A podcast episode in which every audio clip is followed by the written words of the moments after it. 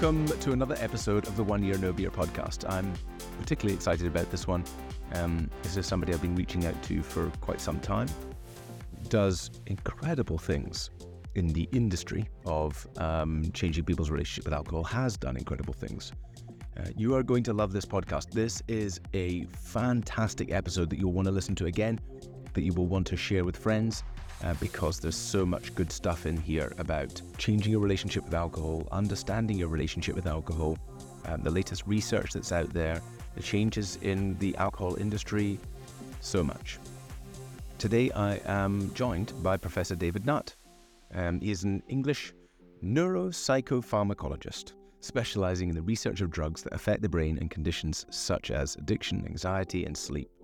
He's also the chairman of Drug Science, a non-profit which he founded in 2010 to provide independent, evidence-based information on drugs.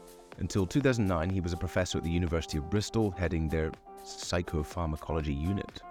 Since then, he's been the Edmund J. Safra Chair in Neuropsychopharmacology at Imperial College London and Director of the Neuropsychopharmacology Unit in the Division of Brain Sciences there. Uh, Dr. Nutt was a member of the Committee on Safety of Medicines and was the president of the European College of Neuropsychopharmacology. Uh, he's written books, um, which we'll go deep into today. He's been developing alternatives to alcohol and then campaigning globally to change the world's relationship with alcohol. This is a fascinating episode. I hope you enjoy it. And uh, as much as I enjoyed making it, let's hear from Professor David Nutt absolutely fantastic to have you on the show, Dave. I've been been trying to get you on for a while, so um, no fault of yours. I'm sure I was sending the emails into your junk mail, as many of my emails do. So thank you for joining us on the show today. How are you? Thanks for the invite. No, and apologise. It's it's been a busy couple of months, but uh, I'm glad we've managed to get together. You you have been up to so much busy couple of months, years, decades. You've been a busy man. Yeah, but I'm getting slower. I'm getting older. Uh, well, it doesn't look like it's, you, the, the, the impact that you're having. It doesn't look like it's slowing down whatsoever. And we're going to go into that in a bit of detail. But um, yeah, so in the unlikely event that somebody is listening to this podcast and they don't know who you are, would you give us a bit of background um, in, and you know how you how you got into this space of researching and yeah, ultimately where you are today? Yeah, so I'm a am a doctor. I'm a psychiatrist. I mean, I went into medicine to because I wanted to be a researcher of humans and human mind and human experiences. And I re- reasoned that being a doctor would give me more competence to, to, administer the kind of things to people that tell us or help us probe what's going on in their mind. And um, I'm what's called a psychopharmacologist, which means that I study the effects of drugs on the brain. And, and I do that because I, I'm of the generation that um, became doctors when it was being discovered that the brain was a chemical machine. Until the 19, until the late 1960s, it was thought that the brain was an electrical machine, like a, like a ginormous, um, well, in those days it was kind of, sort of, you know, a phone interchange. Now we call it a computer, where everything was electronic. But in the, it became clear in the late 1960s, and part of one of my tutors at Cambridge was one of the people that discovered this, is that the real connections in the brain are made by chemicals, not by electricity. And uh, and there are a lot of different chemicals, at least 80 different chemicals which communicate between cells in the brain. And that gives us a lot of opportunity because drugs are chemicals too. So we can use drugs to probe the effects of brain chemicals, and we can use um, uh, also drugs to treat disorders. And um, and between those two approaches, we can get a really interesting profile of what's going on in the brain with drugs and also how the chemicals might go wrong in disorders like addiction or depression or anxiety or whatever. Yeah, absolutely. And that's, I mean, that, that in itself is fascinating. And I think that's where, um, you know, you've, you've had so many insights, particularly around alcohol. And we're going to talk more deep into that, but also, you know, why it's so bad and also why there's some far, far better substances, should we say, um, for our, our brains. I thought it was neuro yes. psychopharmacologist. Is there a difference between a psychopharmacologist and a neuropsychopharmacologist? But why am I called a neuropsychopharmacologist now rather than just a psychopharmacologist? Because I actually do work in the neurospace as well as that's the neurological space as well as the psychiatry, psychological space, and I do that for the, because it turns out that um, there's a lot of overlap. So, for instance, if you work on the dopamine system, I'm interested in dopamine in relation to addiction, but there is a whole other group of people who are interested in dopamine in relation to Parkinson's disease. And it turns out we can use the same tools to explore both. And sometimes, occasionally, we can use the same insights to help both. So, um, actually, that goes back to my when I my thesis, my my um, my PhD when I was working. Actually, I was working on epilepsy um, because in those days I wasn't sure if I was going to be a neurologist or a psychiatrist, and I, I was probing the mechanisms that control brain excitability, uh, particularly to the GABA system, and uh, and that was where actually I made my first discovery about alcohol, because I was looking at trying to work out how drugs which stop seizures work, and uh, uh, I was exploring a range of different drugs, and one day I thought, well, you know, let's see what alcohol does, because funnily enough, in those days, you know, people were still using alcohol as a medicine. They were uh, certainly you, you could give people drinks at night to help them sleep, and then occasionally you'd give people intravenous alcohol to, um, to dampen down things like DT. So I was interested in, and I, I, I was doing some work on, uh, you know, I thought, well, let's see what happens if uh, I use alcohol instead of these anticonvulsants. And lo and behold, what I discovered was that um, alcohol was an anticonvulsant, but I could reverse it with a drug that worked on the GABA system. And at that point, I that was actually a major insight for me because I suddenly thought, well, I got very, actually I got very excited by that because I could sober up a rat. I could sober up a, a completely intoxicated rat. Rat couldn't stand up. I could sober him up uh, within seconds. And I, I remember thinking, I've solved the problem of alcohol. I have an antidote. I can, I can stop people having the problems of drink. And I remember going in to see my professor. I said, you know, get ready for the call to, to Sweden for the Nobel Prize. I've got an alcohol antidote. And he said, what's the point of that? So I reflected for a bit. I thought, well, hang on. Yeah, good question. Well, people could remember what they did the night before. Okay, well, maybe they want to. Uh, uh, maybe they could remember. And he said, well, anyway, whatever you could, you know, if you could reverse those effects, you won't be reversing the toxic effects. It'll still be rotting their liver and their heart and their brain? In fact, they might even drink more because they want to get drunk, so overcome the block. So that's it. No more Nobel Prize. In fact, I kind of stopped working on it uh, for a while, but but it didn't. The the fact was, we we knew that alcohol. That was the first demonstration. I think possibly the first proper demonstration that alcohol worked through the GABA system. And now here I am, you know, forty years on, using probing the GABA system to make my alternatives yes, to alcohol, which we will which we will talk about, um, and I'm looking forward to discussing. But just linking back to um, I do hope that Nobel Prize is coming. I know you're working on things which which um, could have a very very significant impact to society. You know, the idea of synthetic alcohol. Uh, I, I, hate to drop this in here, but I was at Number Ten Downing Street recently, met the PM and the Chancellor, and that was my that was my my call to arms. We just need to heavily uh, incentivize R and D with the alcohol, big alcohol, into functional drinks, um, because uh, you know people still want in this crazy world most stressful world we've ever had, right? Most um, most mm, epidemic in mental health. People want something to take the edge off, and it just so happens, as you proved, that alcohol is the worst thing in the world for that. Um, you could select a whole bunch of other things um, that would help. So anyway, linking to that, yeah. Well, Rory, I hope, he listened. I hope he listened, and it, as we know, it, I, I only need a tiny fraction of his wife's wealth, and I will have solved this problem. So put me in touch. Yeah, but that's a good point. Like, like it's people like you who need that funding, and um, you know, I, would be interested to hear about how that's going. Maybe we can get to that in a little second, but you know, about um, the research that you're doing on Alcosynth and the collaboration with the alcohol industry, because those guys have massive pockets, right? And that's the best way to steer society away from such a harmful drug.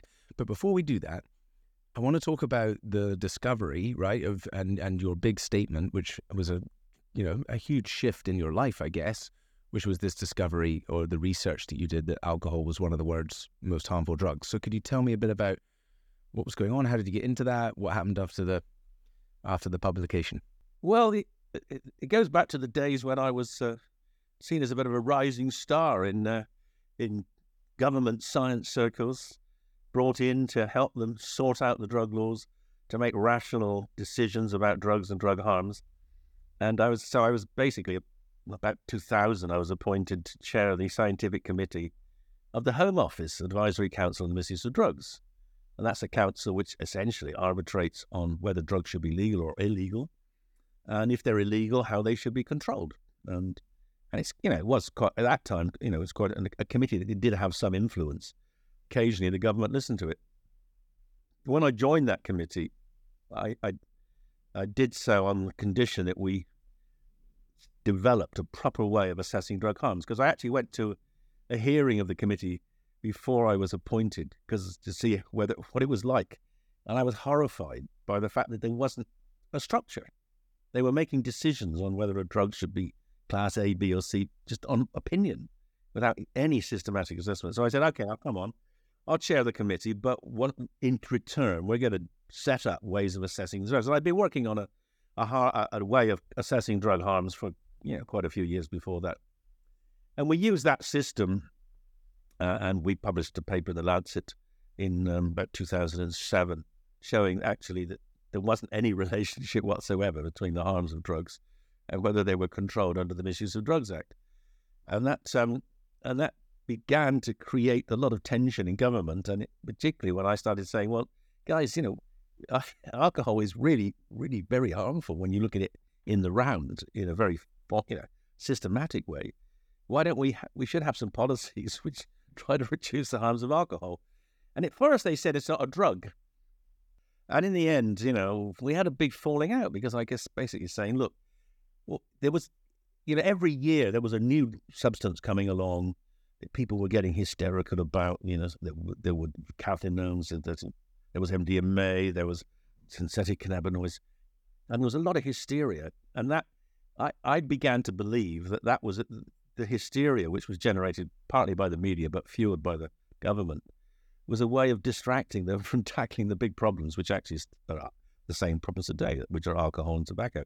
Alcohol being the most harmful drug overall because of the enormous impact it has on other people. It's not the most harmful drug to the user, but but the damage that alcohol does to families and to to others is uh, it makes it the most harmful drug. So ignoring that is actually it's stupid because of the cost, health costs, and the social costs, and it's also dishonest. Locking people in prison for years for taking MDMA, whilst encouraging the advertising of something more toxic like ethanol, is is I just kind of you know it's difficult to reconcile that in any kind of sensible world. Uh, estimated eight billion is the advertising budget for the alcohol industry this year.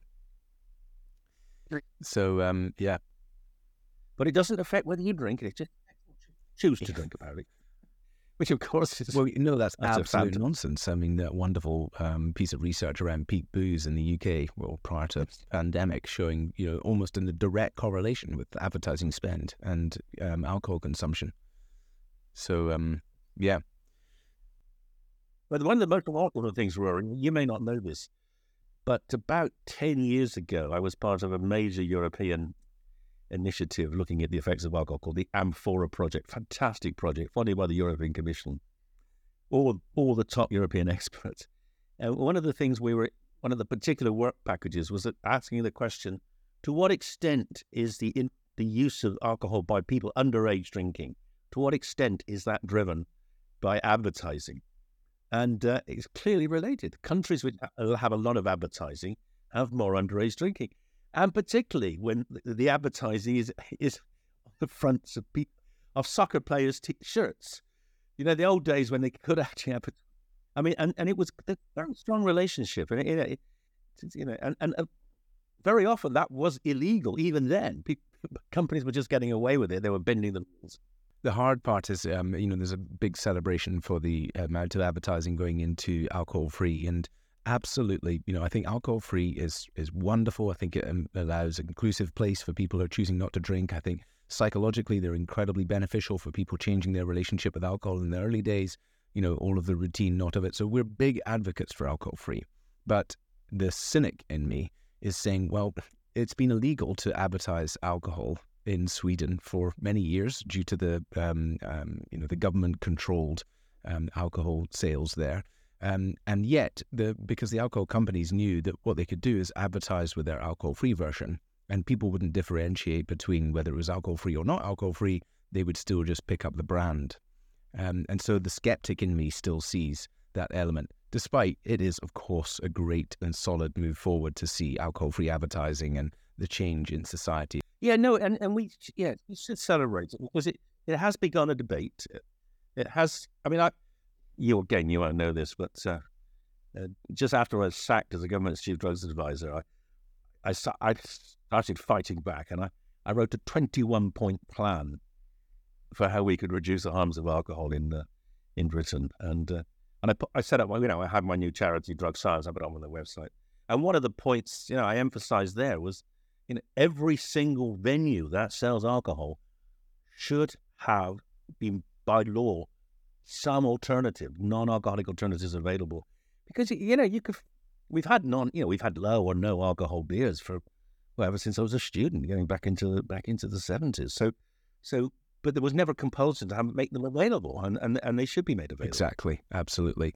Um, yeah, no, there's some phenomenal progress in there, and you've been um, driving a driving a part of that. Just before we go into that, again, going into the more specific part of alcohol, I'd love to um, hear some of your. What are your actual thoughts about you know what alcohol, the truth about alcohol? What does it really do to us? What are the some of the things you've discovered? Um, yeah, both for the individual and for society. You kind of touched on that, but um, any interesting science in there for us? Well, yes. I mean, I suppose one, perhaps the most remarkable insight we've had in the last 10 years, and this comes from uh, Lachenmeier and Jürgen Rehm from Germany. They've looked at the relationship of um, of alcohol and many, many physical harms. Um, and this very uh, clear relationship between alcohol and cancer, which we didn't expect, we didn't know before. And, and it seems that alcohol does it contributes to at least seven cancers, probably to more. I mean, for instance, it's about the only thing a woman can do to reduce the risk of breast cancer is actually to reduce her alcohol consumption.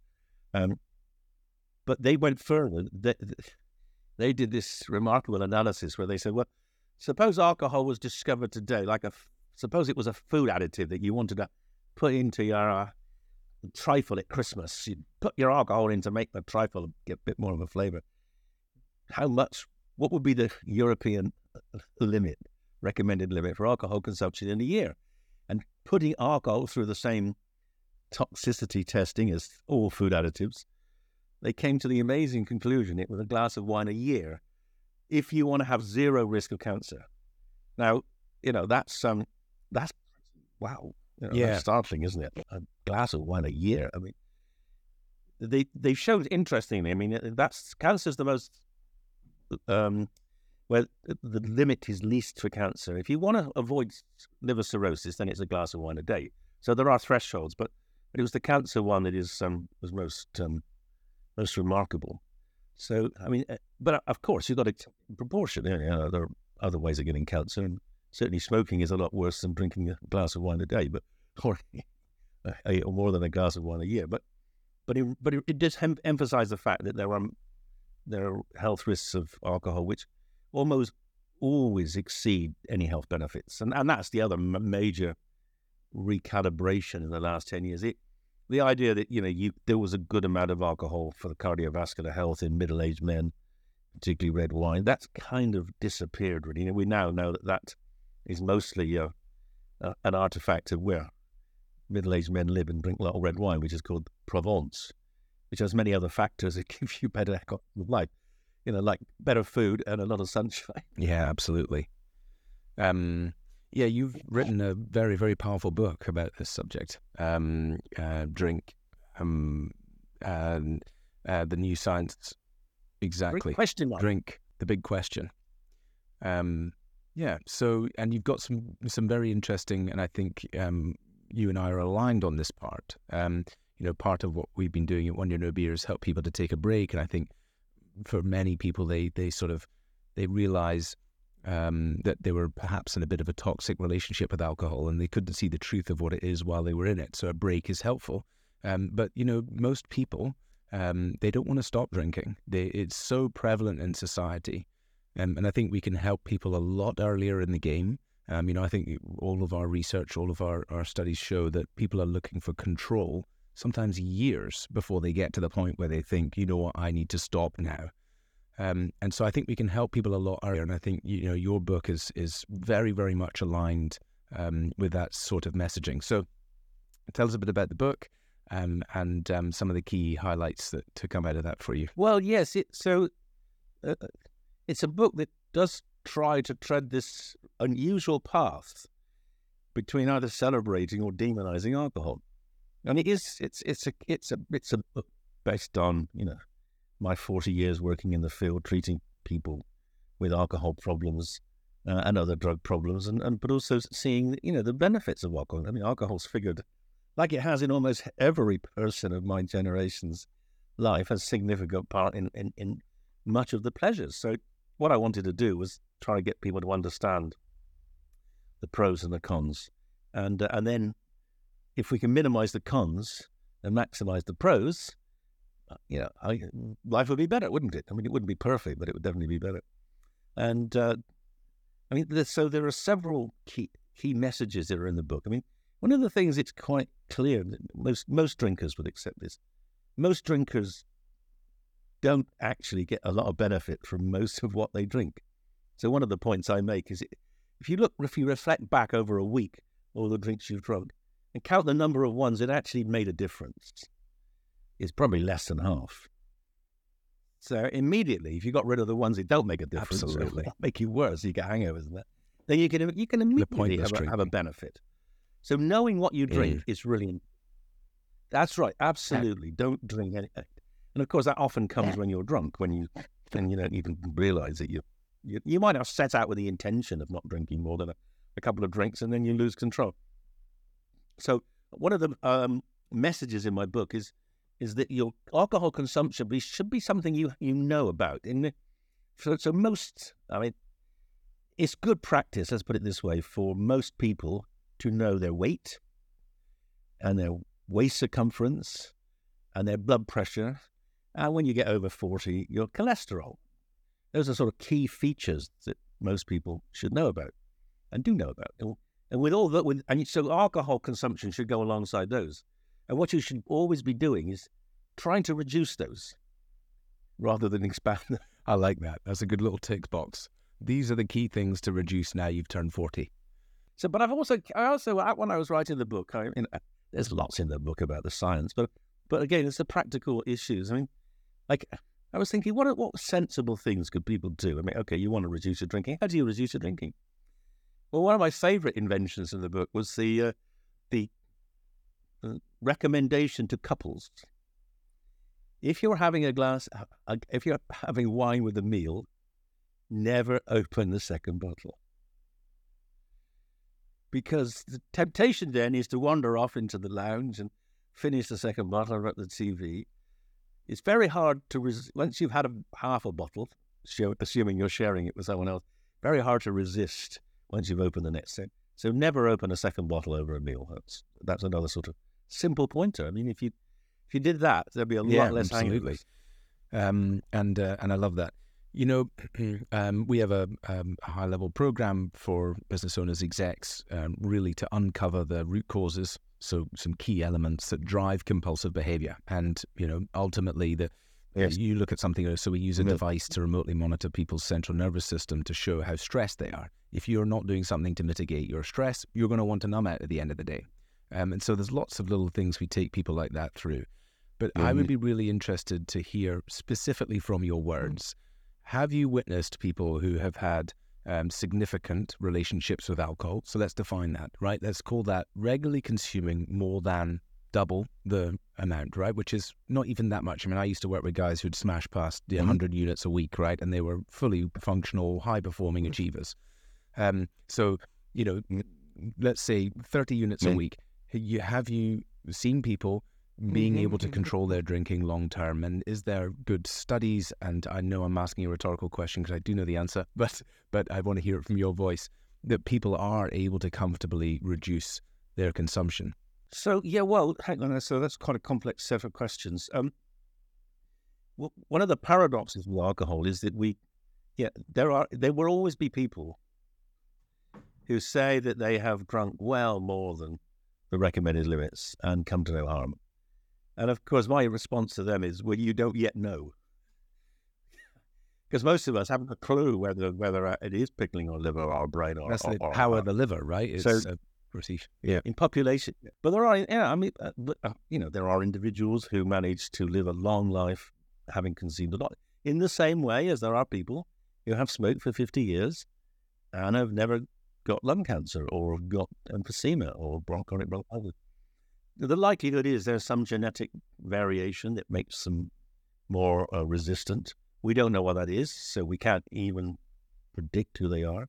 And we certainly can't give them things that would mimic whatever the gene's doing. But for the vast majority of people, there is a- a significant detriment to drinking over the uh, recommended limit.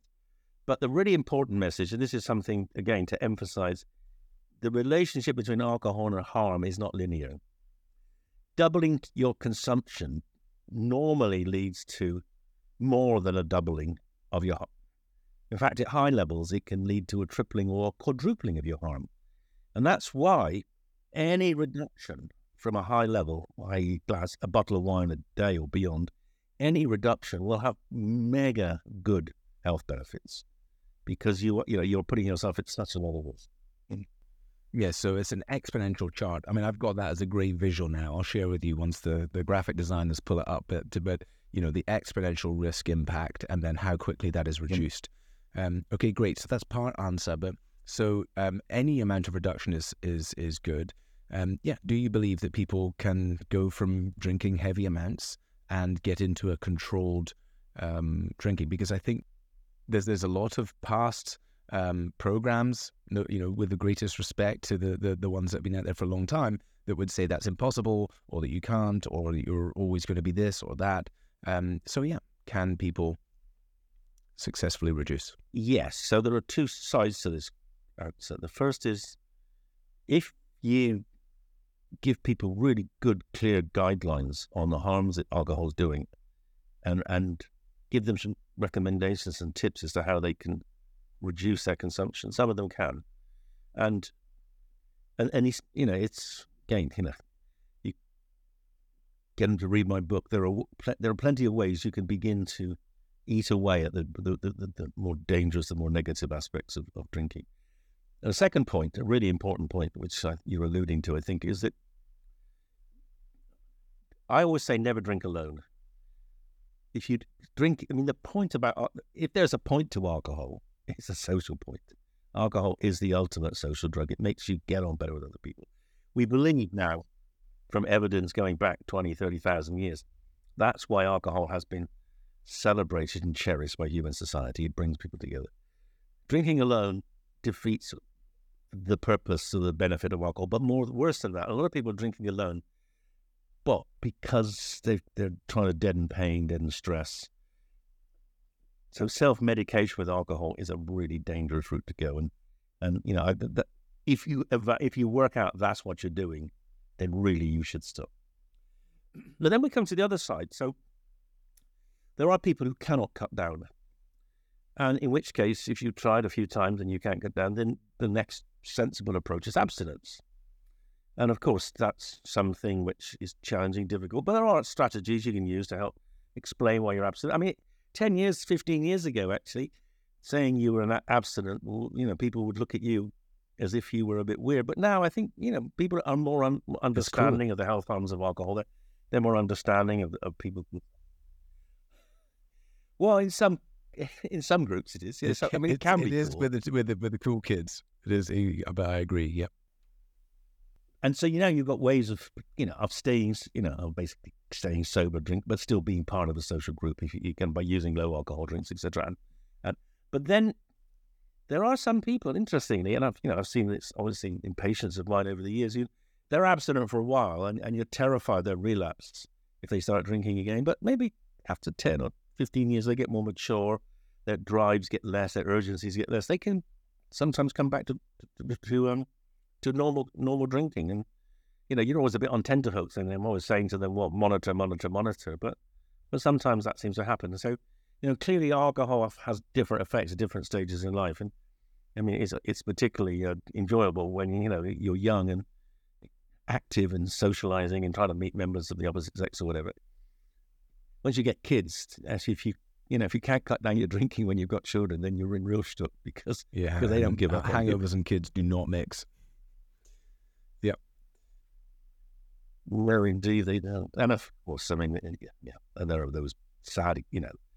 There's also the problem, you know, drunk drunkenness in kids is very disturbing, and you know, the moral imperative not to be drunk in front of your children is something we should be really impressing on people. It's terrifying to children to see their parents yeah, under control. That's well said about four years ago, I did a, a phone in for you and yours, the BBC that show, uh, yep. you know, Radio Four program, and it was a it was a phone in on great, yeah, great show. And it was a phone in on child, for children of alcoholics, and I think it was the most phoned in program they've ever had. And what staggered me was, you know, it's a 40, 45, 50 minute phone in.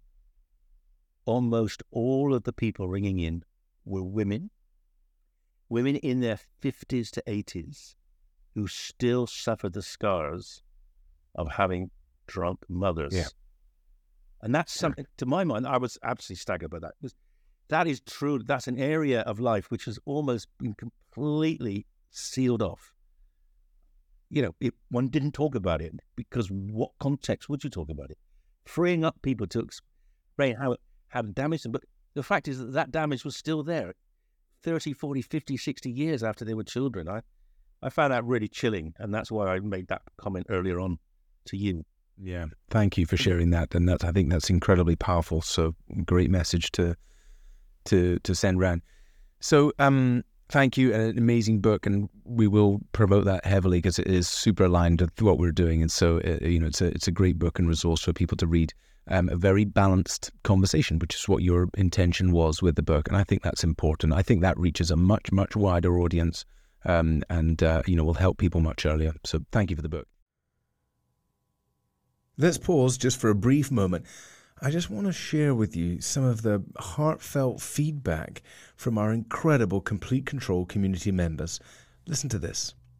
I, I don't know how I signed up. I think I just got an ad on Instagram and just got a whim, just hit the button and did a call and then signed up and didn't really consciously think much about it. And then after that, I was like, what did I just sign up for? Wait a second here. Like far exceeded my expectations. I'm usually extremely skeptical. So I don't know how I even signed up in the first place, but whatever it was. Um, so it's just amazing how like the transformation that I've seen and even the drinking part is just kind of the super it's it was the Achilles heel, but it's kind of just the superficial problem. And it's like once I kind of clear that up, there's so much more possibility and and you know the exploration discussions with Gary with Candace have just been so powerful and kind of they both kind of focus on a different area and then with Glenn kind of looking at my data and with my co- cohorts or classmates or you know it's just been just everything has just been so powerful and kind of supportive of you know completing the whole picture of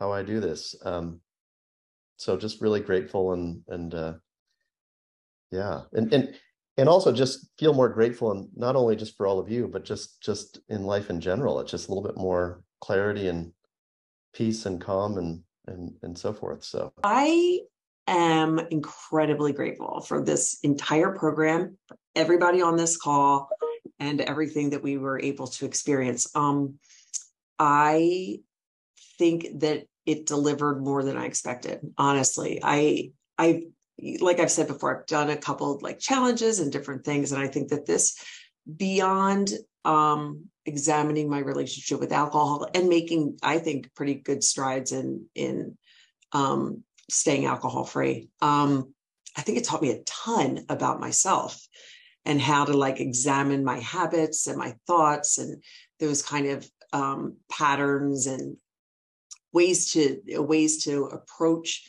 the things that worried me the most in this in this experience um, have just been invaluable. I think I'm leaving feeling um, in stronger in general, more self-aware in general, and um, just really more anchored in who I want to be and what my values are and how I can, you know, take better steps to achieve those. So it's been fantastic for me. And again, the our team, I, I really um, appreciate all the feedback and support from every single person on this call, but my cohort as well. It's been great. So I love everybody that I've met here. I have loved the program. I am not uh, an emotional person like this, but this has changed my life. It, it has given me a life. Um, and there's other things I need to do too. Um, but I don't have to do alcohol anymore. So thank you. It's been an amazing journey and a very, I appreciate the professionalism.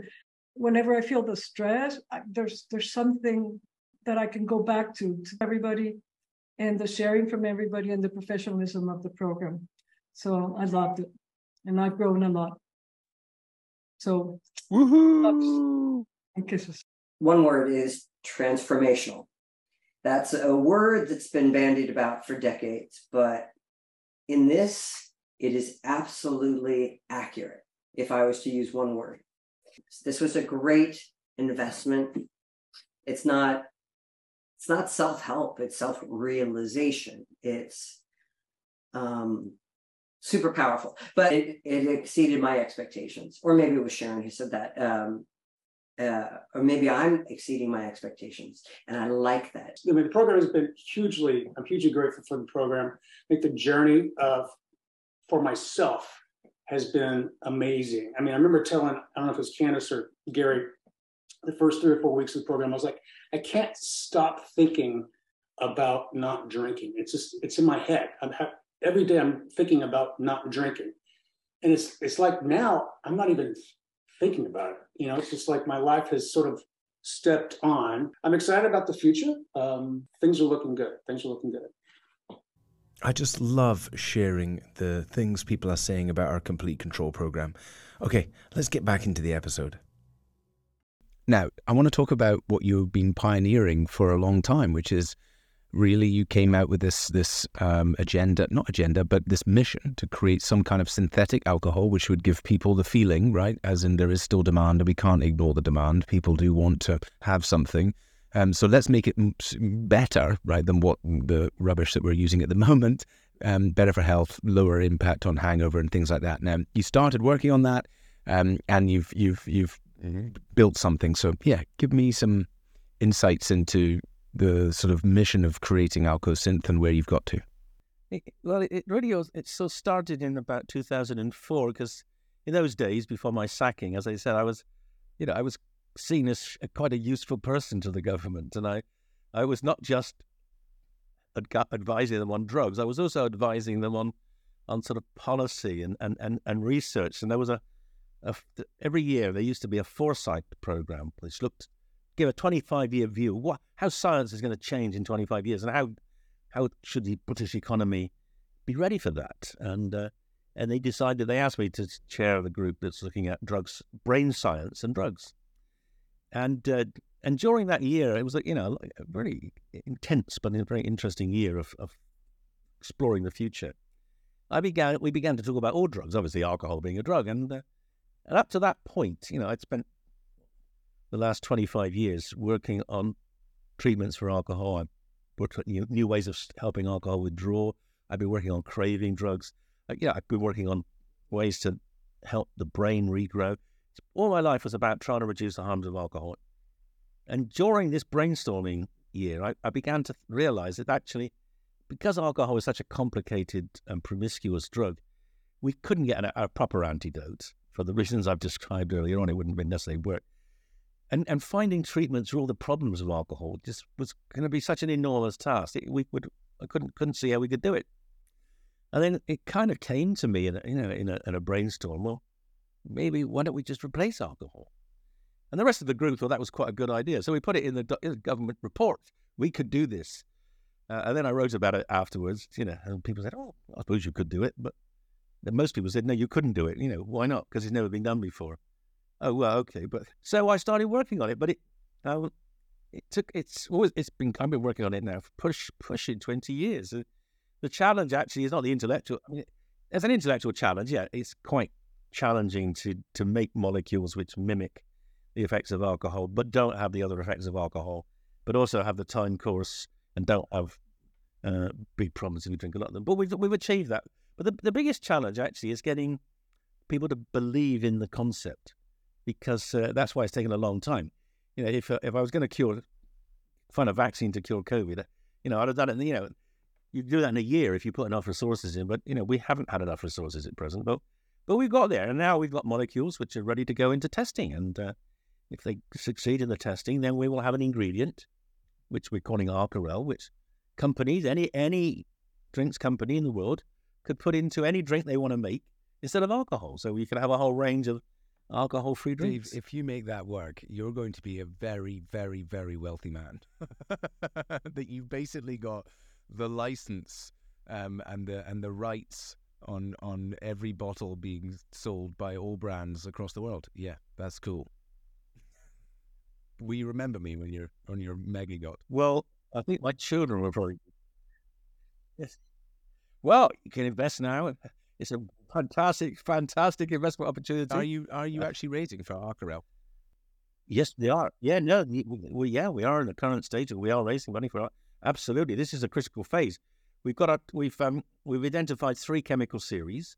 We're in, literally today. I just signed the um, the order for the final set of testing on the final twelve compounds. In the next in a couple of months' time, I know exactly the molecule I want to take forward, and then that's when the real crunch comes because it, I mean, it will cost a million pounds to make enough of it to test it, and it will cost at least two million pounds to test it over two years through all the safety tests. So, so that's when the big the big raise is coming later this year to get us to, into that uh, to that set of um, of testing. And when it goes through that testing, which by the way we're doing in America because they do at least have um, they do actually tell you what to do over there. In Britain, they don't tell you. They say you can try this, but we won't tell you if we'll approve it if it works. But in the states, they have a they have a template. Do this if it works. It's a food. You can Yeah. sell it. I mean, so if you well, one million and two million, three million, that is chump change for an industry that is a trillion dollars a year or whatever it is for for alcohol. If you if you um, solve this part, so if you if you- Yes, yeah, it is. But we we have refused to go in partnership with a single company. a number of them have come along and said, "We'll buy you," and we think, "Hang on, does that mean we'll close you?" Uh huh. They won't. So we and what we want is that the whole industry will have access to this, so that every company can then develop its own alternatives. We don't want to be either contained within a one company, or worse, be bought and then Yeah. you know shut down. um, super exciting. Are you crowdfunding or are you doing it through privately or how are you raising? Bit of both, bit of both. Yes, um, we've got a there's a call out through Tribe First. You can you can uh, buy shares through Tribe First. We've also got some some you know private investors coming in, um, but you know we're you know we're very happy. Um, anyone's interested, you can go on the it's it's called GABA Labs. We set up a company called GABA Labs because GABA is the the, the uh, molecule that or receptor in the brain we're targeting. And yeah, go onto the website. You can easily get the IM and yeah, we'd be delighted to have. Um, uh, well, we need more investment because without, one thing's for sure, without it, I don't think the government, unless Rory, unless you can really pull some strings for me. I mean, the government should be funding it. This could revolutionise not only not only health but also wealth. But it's very, very. I, we did put an application into a government innovation fund about four years ago. I just, I, they just got bounced without any comments. I think people still think it's just too crazy, but but it isn't because it's not. You know, the science is difficult, but it's not impossible, and we've achieved. I think we've got where we want to be in terms of the money. So, but you do have an amazing product, which was sort of like first step, first thing. Now, uh, I just want to touch onto the bit. So, um, I'm probably going to ruin this, but GABA, GABA is a neuroreceptor inside the brain. You identified early on that alcohol um, um, releases or, or or agitates GABA. So if you could ex- just explain a little bit there about why you then went deep into GABA, and then we'll talk about Sentia. In order to replace alcohol or to find an alternative, you have to know what alcohol is doing in the brain. Now, alcohol does a lot of things in the brain. There are 80 different chemicals in the brain. It's quite likely that alcohol affects all of them at some dose. But over the years, me and many, many other groups have worked on the chemistry of alcohol. And it turns out that the prime, the first effect, the effect of a glass of wine, a pint of beer, is on the GABA system. Now, the GAB, GABA is the main calming transmitter in your brain. It's the anti-stress transmitter. It's the sociability transmitter. Because one of the problems, as you know, why do why do people drink? The first thing you go when you go to a party is you have a glass of alcohol. Why? Because a party is a social situation where you meet people you don't know, and humans are most humans are engineered to be slightly anxious and cautious about people they don't know. Um, and uh, that makes parties pretty boring if you won't talk to someone else because you're not sure. But alcohol relaxes that, and that's why it's such a great social drug. So we said, let's just target the GABA system. Now that has huge advantages because if you don't tar- target any of the other systems, you know, you can get rid of all the problems like addiction, dependence, hangover, toxicity in the liver, etc. The other interesting thing about the GABA system is it's really complicated. And I think a lot of people say oh, it's too complicated. There's 15 different kinds of GABA receptors. But turns out that complexity is an advantage because there are different receptors at different parts of the brain.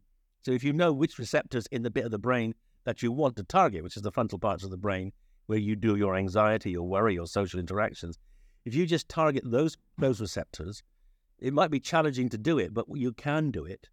Uh, and then you've actually got this amazing specificity as well. So, uh, so that's what we've achieved, and uh, we've now got these small molecules which turn on GABA in the same way as alcohol, but don't turn on all the other things that alcohol turns on. And we can be even cleverer. We can get them to have a ceiling effect, so that uh, even if you took masses of it, you wouldn't um, get intoxicated or you wouldn't get anesthetized. And we can also tweak the molecule, and that's the that's actually turned out to be the most challenging one of all, is to tweak the molecule so it gets out fast. So, because you know you want it to get in quickly, like alcohol, get out as quick as alcohol, get out faster than alcohol. In fact, it gets out faster, so so you get less in the way of um, carryover and hangover. Super cool. It's called Sentia. There's two. One is um, the dark. I've tried them both now, just to let you know that shipping to Spain was more expensive than two bottles. So as soon as you get your European distribution sorted out, let me know. um, well, we're thinking seriously. I mean, it's been been a huge challenge. Yeah, we're thinking of perhaps going to, to Ireland and, and manufacturing there because you know it, the, the whole customs business across Brexit has been such a night. Um, so uh, yeah, an, an, amazing product. I've tried it. Um, I took it to a party just recently and and let everyone taste it. Um, there was a bunch of people there that when they arrived were like, uh, uh, I, I don't, mm, I'm not sure if I'm going to have a drink. And I was like, oh, would you like to try this? And they were like, wow. So it's not alcohol. There was lots of wonderful conversation about it, um, about um, you know the, the the, the just you know what this is doing and everybody loved it. Everybody loved the concept of it. Had that nice feeling. It's it's a di- definitely a different feeling to alcohol, but there is absolutely a feeling there. Now I've tried a number of these functional drinks before, um, the botanical ones, and I didn't really feel anything. I was like, you know, I don't really get it. But there's undoubtedly um, a, a, feeling that you get from from going into here. It's just more of a calmness, more chat, chatty, more sociable. Um, and um, you know, so um, it's it's great stuff. Well, I'm impressed that so that this was in Spain, was it? And so I was doing a little tasting with your Sentia in, yeah. in a at a party in Mallorca. Fantastic. Well, that's well, that's reassuring that you you're, you're talking to people who've got, you know, probably quite got an interesting experience of a, of a wide range of alcohols. Yeah. So, uh, what I want to talk about now, because we, we've we've covered a lot of topics, but I actually regularly dip into your podcast. So you've got a great podcast, um, Drug Science Review. I can't remember the exact name, but it's Drug Science by Professor David Nutt. Um, and um, it is it is really fascinating because what you're really talking about in there is, hey, we need to have a new conversation about drugs. Um, what drugs are good for you, and what drugs are really bad for you. Um, and this leads me on to psychedelics, which is um, a passion topic of mine. Um, I'm incredibly excited about the work and the developments and the science going into psychedelics, the potential for them with trauma, past traumas, healing and addiction, uh, mental health disorders. I'm so excited about that. And your podcast is one of the best resources um, for for anyone who has got any uh, interest into that. Um, yeah, would you like to share with us a bit of insight of what you've you know discovered recently about psychedelics? You know, certainly around addiction. Yeah, your thoughts on that. Well, as I said at the beginning, I'm a psychopharmacologist, and what we do is we explore the effects of drugs on the brain. And one of my claims to fame, which is yet to be proved wrong, is that I've probably given more different kinds of drugs to human beings than anyone alive. The biggest drug dealer on uh, the planet, or the most diverse. But there was one class of drug which we'd never studied because of the, it's illegal. And about 15 years ago, as I'm getting older, I thought, well, there comes a point when someone's got to do it. And I was, you know, I was, was very experienced and very senior at that time, you know, not much to lose. So I worked with um, some colleagues in the Beckley Foundation to say, could we do the first study of what's going on in the brain with a psychedelic? And, uh, and that proved challenging, uh, but it proved remarkable because we proved that Timothy Leary was wrong. He said, you know, turn on, tune in, drop out. In fact, we showed using brain imaging that actually you don't turn on the brain. The psychedelics turn off parts of the brain, uh, but they turn off the parts of the brain which actually uh, can be problematic for people. So I didn't start out thinking I was psychedelics going to have any use in different branches of medicine that you, you've already mentioned. I just thought I want to know what that psychedelic state is. Turned out it is a state of very strange activity but driven by the ability to turn off circuits, which people get locked into thinking, thought loops, which are negative thought loops about drugs, craving, thought loops about worthlessness, depression. And it's because we could see those thought loops being dis, um, disrupted, we thought, well, maybe, maybe we could, maybe these could be a therapy. Uh, and in fact, then we read the literature going back in the 50s and 60s where we realized they were therapies. In fact, they they were banned not because they weren't therapies. They were banned because people were u- anti-Vietnam War protesters were using using psychedelics. So we thought, well, let's see if we can do some studies. And we and a, a couple of groups in the states started doing some small pioneering studies in in people with various disorders, depression, addiction, end of life anxiety and distress. And we found psychedelics, a single or one or two psychedelic trips had a huge impact. It changed people's lives. Uh, it, it, lifted depression for people who'd been depressed for years. In, in, that first depression study we did 10 years ago, there are people still well now, 10 years on. We, the majority of the depression crept back, but it turned out a single magic mushroom trip produced the most powerful impact on the depression of any single treatment ever in the history of, of medicine. So, you know, these are hugely powerful and exciting findings, and, you know, glad to be part of it. Uh, the big problem now is that we know we can affect those changes, but we very few patients can access them because we can only use these drugs in research trials because they're illegal. That is what you are working hard to campaign. So I can see we're already having shifts, right? Um, you can do ketamine therapy now in the UK. Um, MDMA has just recently been um, licensed for clinical studies in the UK. Uh, US, I think, and many states are further ahead. There are places in the world where some of these things, substances, are legal, and you can go. Netherlands, um, being early Costa Rica, uh, Mexico.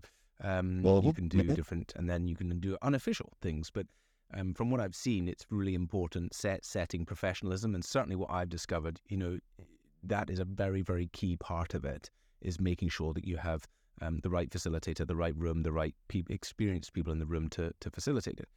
But um, what do you what do you think is the most promising from from what you're you're seeing in this area? Um, what does the future look like in your mind, and what do you think is the most promising? Well, we've done most of our work on psilocybin because I thought from the beginning that it was the most promising uh, for several reasons. The first is the trip is uh, four to five hours, so it's quite a long trip, but it gives people time to to really work into their past and and make sense of things. It's also very very safe. You know, we I don't know. If, but when you were young, a lot of young people were going up to the hills of the Brecons and Dartmoor and using mushrooms, and we estimated about a million young people a year in Britain were using mushrooms, and there were, you know, there, there were no very, very few harms were coming. So, so we had a lot of safety data, um, and um, and it is, and, any single trip produces powerful outcomes. So, so we're, you know, we're quite um, vested in in in working with psilocybin because of those um, those for those reasons. But MDMA is ahead the, ahead in the states because in America the um, organization called MAPS has been developing MDMA for PTSD for the last 30 years. So, uh, arguing it should never have been banned in the first place. Of course, it shouldn't. Um, and getting really powerful effects um, using MDMA psychotherapy with, with people who've been traumatized. And it is very likely that that will be a medicine next year. And then I hope, I hope Britain, you know, I hope we will not set our own style. And I think, hope we'll accept that if it's good enough for America, it's good enough for here. We won't expect the companies to do other studies in Britain, which they probably wouldn't do. So, so I'm hopeful that British patients might get access to it, maybe 25, and then with psilocybin, hopefully in 26 or 27. But, but I'll just point out Australia, yeah, has just jumped the gun. Of, as the end of um, end of June, they, they've made psilocybin a, a, a licensed treatment for treatment-resistant depression, and MDMA for treatment-resistant PTSD based on the fact that there's enough evidence now to warrant it, and because a charity has agreed to provide it. Uh, and know, I think that's brilliant. I mean, it would be so nice if, if, if British charities could say, "Well, let's do the same. Let's let's make available MDMA for our veterans from the Afghan and Iraq wars who are still drinking themselves to death because they haven't got trauma treatment. Let's let's get that into into into the the health system quicker because you, we don't know. We we don't actually know whether a company will ever bring it forward. You know, we hope they will, but but even so, it might not.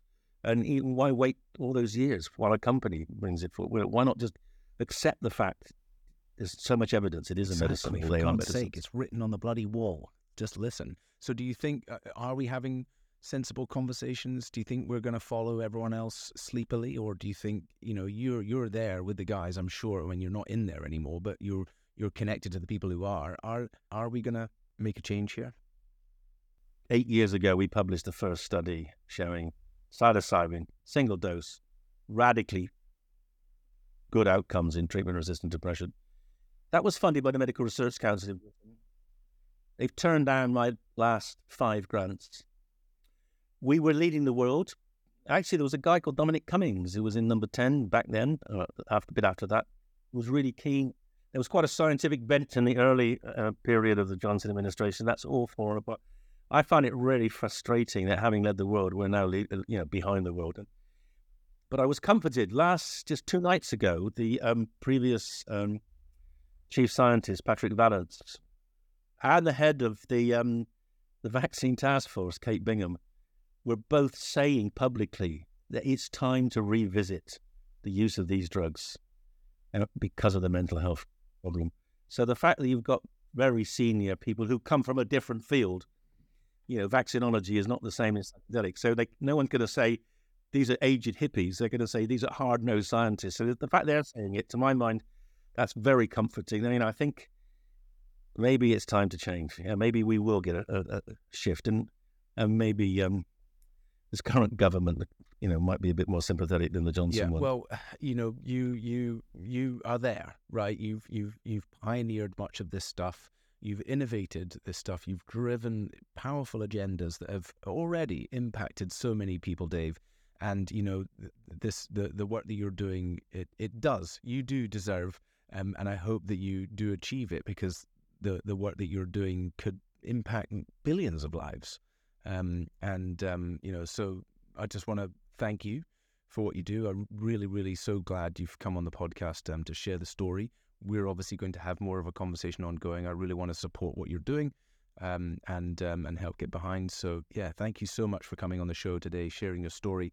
Just to mention a couple of things to make sure everyone is fully aware. Get the book, uh, Drink: The New Science of Alcohol and Health by David Nutt and the listen to the podcast if you want to hear about um, the latest in drug science, and that's the Drug Science podcast, which is on Apple and Spotify and all those good things. Um, and anywhere else they find you, Dave, and Yeah, on the charity and on Twitter. Follow me on Twitter, please. I only I only tweet things that you need to know and get some sent to you. Thank you so much for coming on the show, Dave. It's been fantastic. Thanks, Rory.